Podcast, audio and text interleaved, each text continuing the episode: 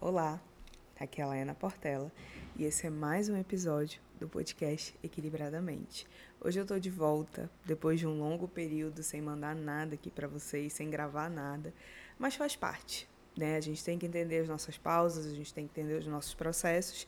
E hoje eu tô aqui para conversar com vocês sobre algo muito especial que eu considero uma das ferramentas de autoconhecimento mais é, profundas, eu diria, que eu já ensinei aqui, que eu já trabalhei na terapia, que eu já trabalhei em eventos, que chama Carta para o Futuro. É simples no nome, mas é um pouco mais complexo quando a gente vai pensar sobre futuro, especialmente se a gente vai fazer planos de futuros agradáveis. Muito pelo cenário do Brasil que a gente vive, muito do cenário mundial que a gente vem passando ainda, que é a pandemia. Então, muita coisa tem acontecido para que a gente tenha dificuldade em fazer uma carta para o futuro. E essa ferramenta ela é excelente para a autoestima. Por quê? Porque nos faz pensar no que a gente quer, no que a gente merece, no que aconteceu no ano anterior. Para quem não sabe, toda vez perto do meu aniversário, eu tenho o hábito de escrever sobre o que eu quero para daqui a mais um ano, para abrir no aniversário seguinte. Se vocês quiserem acompanhar a minha carta do ano passado, eu postei aqui nas redes sociais, depois eu coloco o link. Eu falei muito sobre os projetos que eu queria, eu falei muito sobre o que eu precisava mudar em mim, mudar os meus relacionamentos. E por ter esse direcionamento muito claro, as coisas deram certo. Não foi mágica, não foi sorte, foi apenas saber qual era o caminho a seguir. Então entendam, criar esse hábito de conversar com o futuro é difícil, mas não precisa ser impossível. Por isso que eu sempre escolho uma data significativa.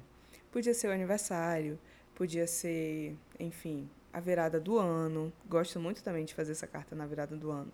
Ou no fim da terapia, ou no fim de um evento. Tem que ter algo significativo para você pensar em futuro e pensar principalmente em esperança sobre o futuro. E a minha carta do ano passado, ela fala muito disso. Quais eram os projetos que eu queria ter esse ano? Quais eram o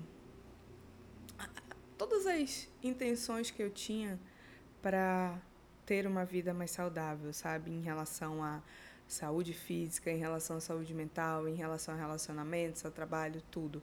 Então eu conseguia perceber ali, durante a escrita dessa carta para o futuro, um caminho. E muita coisa pode não ter acontecido como eu almejei há um ano. Mas o principal, aquilo que eu não parava de pensar todos os dias durante o ano, se realizou.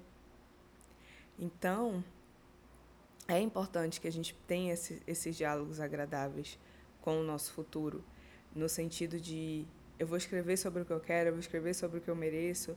Pode nem ser uma escrita, sabe, gente? De repente você pode fazer um vídeo para você mesmo, de repente você pode mandar um áudio num grupo que você tenha com você mesmo. Mas é importante sim criar esses diálogos, sabe?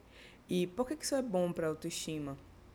Porque a nossa autoestima ela tá permeada em vários aspectos e um deles é o aspecto da nosso, do nosso posicionamento enquanto indivíduos no mundo. Qual o meu papel ali dentro da minha família? Qual o meu papel no meu trabalho? Qual o meu papel nos meus relacionamentos? Eu consigo me posicionar e dizer: eu gosto desse papel, esse papel me representa. Quando a gente conversa e fala sobre planos e fala sobre sonhos e acredita neles, a gente também está acreditando no nosso papel. Então é muito importante pensar sobre isso, sabe? E quando você estiver ouvindo esse episódio, ele não vai ser muito longo.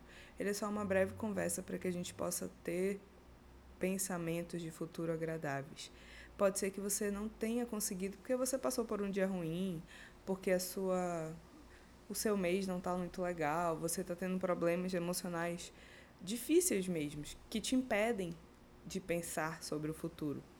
Então faça um exercício um pouco mais simples. Pense assim: o que eu quero para mim amanhã? Ou o que eu quero para mim para finalizar esse dia de hoje? Ou então o que eu quero para mim para ser melhor do que ontem? Às vezes, simplificar os nossos quereres pode nos ajudar.